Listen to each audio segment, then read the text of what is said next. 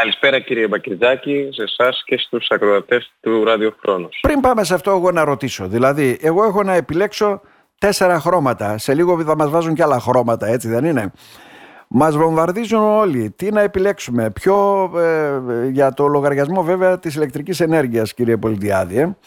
Θα πρέπει σε λίγο να είμαστε λογιστές από ό,τι κατάλαβα έτσι για κάνω ένα πικρό σχόλιο. Να παρακολουθούμε τα τεκτενόμενα της ΡΑΕ, να βλέπουμε το χρηματιστήριο και να αποφασίζουμε.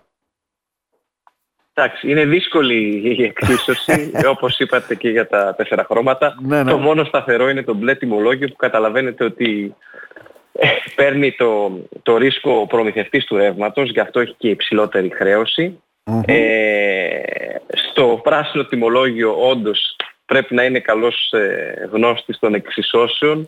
Είναι ένα τιμολόγιο το οποίο διαμορφώνεται με βάση σταθερές και μεταβλητές τιμές. Υπάρχει μια τιμή εκκίνησης και μια τιμή εκαθάρισης. Ναι. Ε, να μπαίνει στη ΡΑΕ και να παρακολουθεί όπως είπατε και εσείς και δε, όχι μόνο τις τιμές εκκίνησης πλέον αλλά τους συντελεστές τους άνω και τους κάτω του κάθε προμηθευτή και να συγκρίνει.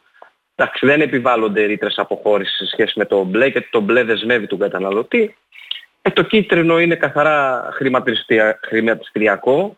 Ε, μπορούμε να συνδέσουμε το κίτρινο με το πράσινο τιμολόγιο σαν τα δάνεια των τραπεζών, ότι υπάρχει ναι, ναι. κάποιο με σταθερό επιτόκιο, ε, το μπλε συγγνώμη και το κίτρινο ε, και κάποια με κειμενόμενο, με όπτι ρίσκο αυτό ενέχει πλέον στον καταναλωτή, μπορεί να είναι εκειμενόμενο και το πορτοκαλί που είναι για πολύ, πολύ λίγους ε, καταναλωτές νομίζω όσοι έχουν εγκαταστήσει έξυπνους μετρητές δηλαδή όσοι ε, βάλανε τώρα κάνουν καινούργιες κατοικίες Ναι, ή ναι. έχουν ε, φωτοβολταϊκά που εκεί πρέπει πραγματικά να παρακολουθείς ε, το χρηματιστήριο της ενέργειας και να βλέπεις ποια ώρα είναι φθηνή ώστε να ανοίγεις κάποιες συσκευές ενεργοβόρες. Λέ, καταλαβαίνετε δηλαδή.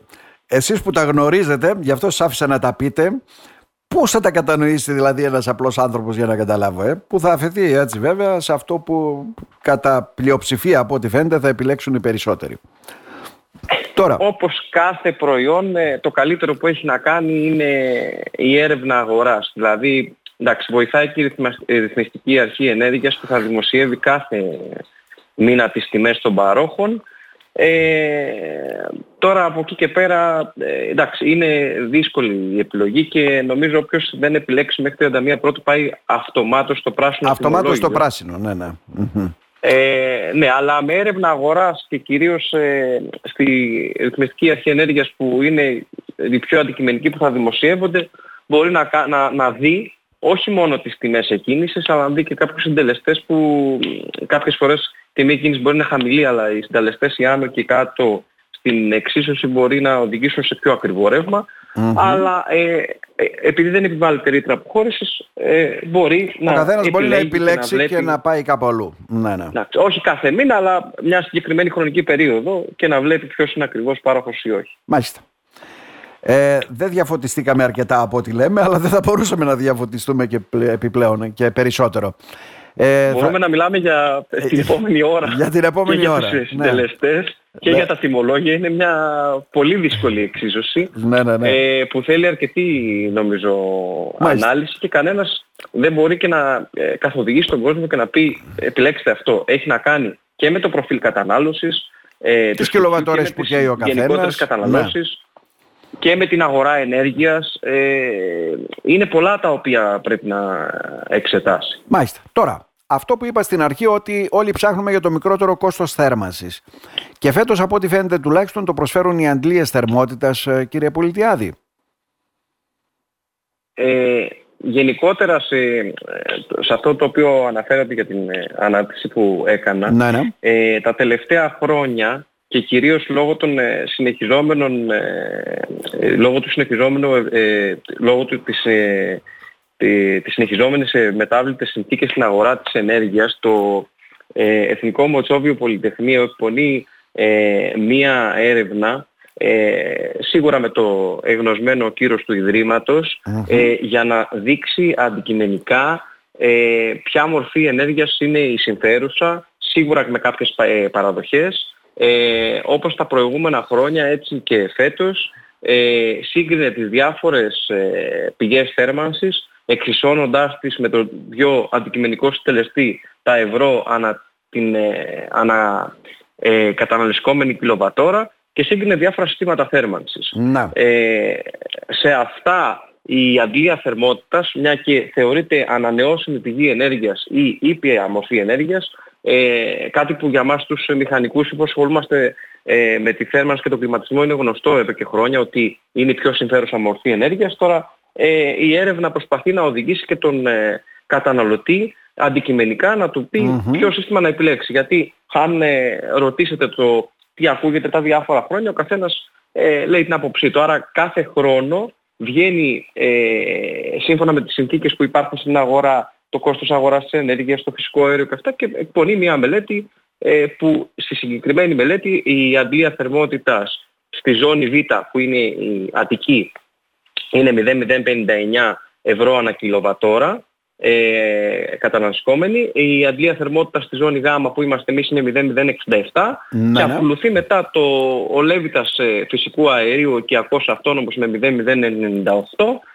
ε, μετά είναι οι λέβητες βιομάζας όπως τα πέλετ ε, ξύλου ναι, ναι. ε, και μετά είναι τελευταίο το, το πετρέλαιο, όχι τελευταίο, ε, ακολουθούν μετά πολύ πιο ενεργοβόρες, το, όπως το τζάκι, ε, το κλασικό, με το ξύλο, ανοιχτές αιστείες κάψης δηλαδή και οι, τα συστήματα με ηλεκτρικές αντιστάσεις που είναι τα πιο ακριβά και πιο τσουφτερά ε, όσον αφορά είτε ηλεκτρολέβητες είτε τους θερμοπομπούς που έχουμε στα σπίτια μας τους ε, ατομικούς και έτσι συγκρίνει και δίνει στον καταναλωτή μια ε, καθαρή ε, σύγκριση των, των, συστημάτων που θα επιλέξει. Θυμάμαι τότε τους θερμοπομπούς που τους πουλούσαν όλοι και έλεγε πόσο έλεγανε και ένα ευρώ την ημέρα ε. Εντάξει, γι' αυτό έρχεται κιόλας ε, ναι, ναι. το Μετσόβιο με το, το εργαστήρι, ε, ε, το εργαστήρι ε, ατμο, ε, ατμοκινητήρων και λεβίτων μαζί με το ΕΚΕΤΑ ε, να, να ξεκαθαρίσει στους ε, καταναλωτές το τι είναι πιο αντικειμενικά οικονομικό προς τη χρήση του. Μάλιστα. Άρα δηλαδή με τη διαβάθμιση αυτή και με βάση τη μελέτη του Εθνικού Μητσοβίου Πολυτεχνείου έτσι γίνονται ε, ε διαβαθμίζεται και δίνει το κόστος δηλαδή για κάθε ε, πώς το λένε με, μέσων θέρμασης γιατί όμως οι αντλίες θερμότητες δεν γίνει πολύ θα πούνε πολύ κύριε Πολιτιάδη; Ηλεκτρικό ρεύμα ε, είναι αυτό έτσι δεν είναι; που λέγατε και πριν στην εκπομπή σας θα υπάρξει μια γενικότερη στροφή στις ανανεώσιμες πηγές ενέργειας. Η, η αντλία θερμότητας θεωρείται αν όχι ανανεώσιμη πηγή ενέργειας, σίγουρα ήπια μορφής ενέργειας. Δηλαδή ε, έχει ένα βαθμό απόδοσης από 4,5 έως 5, δηλαδή από 400 έως 500% και το μόνο ρεύμα ουσιαστικά που καταναλώνει ε, είναι για να κινεί τα μηχανικά της μέρη. Τα υπόλοιπα τα αντλεί από το περιβάλλον. Άρα και γι' αυτό η αντλία θερμότητας συνδυαστικά με οποιοδήποτε ορυκτό ή συμβατικό καύσιμο ε, έχει την πιο οικονομική χρήση. Βέβαια το, το μοναδικό μειονέκτημα που έχει είναι ε, το κόστος κτήσης της, δηλαδή στην αρχή κάποιος πρέπει να δαπανίσει ένα αρκετά μεγάλο ποσό σε σχέση με οποιοδήποτε ε, συμβατικό σύστημα και γι' αυτό άμα θα δούμε και στη στροφή που θα γίνουν στα επόμενα εξοικονομώ ε, θα μπει και αυτό λέτε το οποίο, ναι. κάτι το οποίο ε, ανακοινώθηκε και από το Γενικό Γραμματέα Ορυκτών Πόρων ότι θα, θα υπάρξουν ε, αυξημένες επιδοτήσεις για την ε, αντλία θερμότητας και γενικότερα είναι η στροφή της Ευρωπαϊκής Ένωσης προς απεξάρτηση από τα ορικά, από τα ορικά καύσιμα, και, που κάποια στιγμή θα γίνει. Και να πάμε ναι. στις ανανεώσιμες πηγές ενέργειας. Και το φυσικό αέριο, όπως είπαμε, είναι... Ο, που θα κρατηθεί για κάποια χρόνια βέβαια το φυσικό αέριο. Συμβατικό καύσιμο ναι. ως ένα καύσιμο μετάβασης. Ε, προς μια οικονομία που θα είναι πράσινη και ε, θα είναι λιγότερο εξαρτώμενοι σε Που δεν θα μολύνει και τόσο το περιβάλλον βέβαια, γιατί εκεί είναι ο βασικός κανόνας. Και σε αυτά βέβαια θα δουν διάφορα προγράμματα. Όταν λέτε είναι μεγάλο το κόστος σε μια, ένα, μια κατοικία, 100 τετραγωνικών δηλαδή, πόσο βγαίνει μια αντλία θερμότητας; Ε, ε και πάλι περίπου. στις αντλίες ναι. θερμότητας υπάρχουν διάφοροι τύποι, διάφορα ναι. Ε, μοντέλα από διάφορους κατασκευαστές και το κόστος μπορεί να ακυμανθεί από τις 5 έως 8.000 ευρώ. Και μπορούμε να δούμε και στη σύγκριση που γίνεται στο γράφημα η απόσβεσή της πλέον με τις σημερινές συνθήκες της αγοράς μπορεί να είναι ε, στα 3 με 7 χρόνια. Βέβαια έχουν να κάνουν πολλά ε, σε αυτό το κομμάτι, όπως αν κάποιος έχει εκμεταλλευτεί και ένα ε, πρόγραμμα εξοικονόμησης ενέργεια όπως το εξοικονομώ, γιατί εκεί σίγουρα η απόσβεση γίνεται πάρα πολύ μικρότερη. Έναντι του φυσικού αερίου φυσικά που το κόστος κτήσης είναι γύρω στα από 2.500 έως 3.500 ευρώ. Καταλαβαίνετε ότι έχει διπλάσιο κόστος με κτήσεις, αλλά η οικονομία που προσφέρει μπορεί να είναι και της τάξης του 35 με 45%. Mm-hmm. Να σε ευχαριστήσουμε. Σύμφωνα, σύμφωνα πάντα με τις συνθήκες της, ε, του τελευταίου τριμήνου με τα κόστη γιατί είδαμε και πέρσι ας πούμε το, για μια περίοδο λόγω του πολέμου που υπήρχε στην Ουκρανία ε, με τη Ρωσία ε, ανέβηκε αρκετά τώρα λίγο η αγορά ενέργειας έχει εξομαλυθεί. Έχει εξομαλυθεί και έχει σταθεροποιηθούν οι τιμές όλα αυτά. Θα μου πείτε ο πόλεμος συνεχίζεται ακόμα; Για να δούμε και τα παιχνίδια που γίνονται γιατί και αυτά είναι μέσα.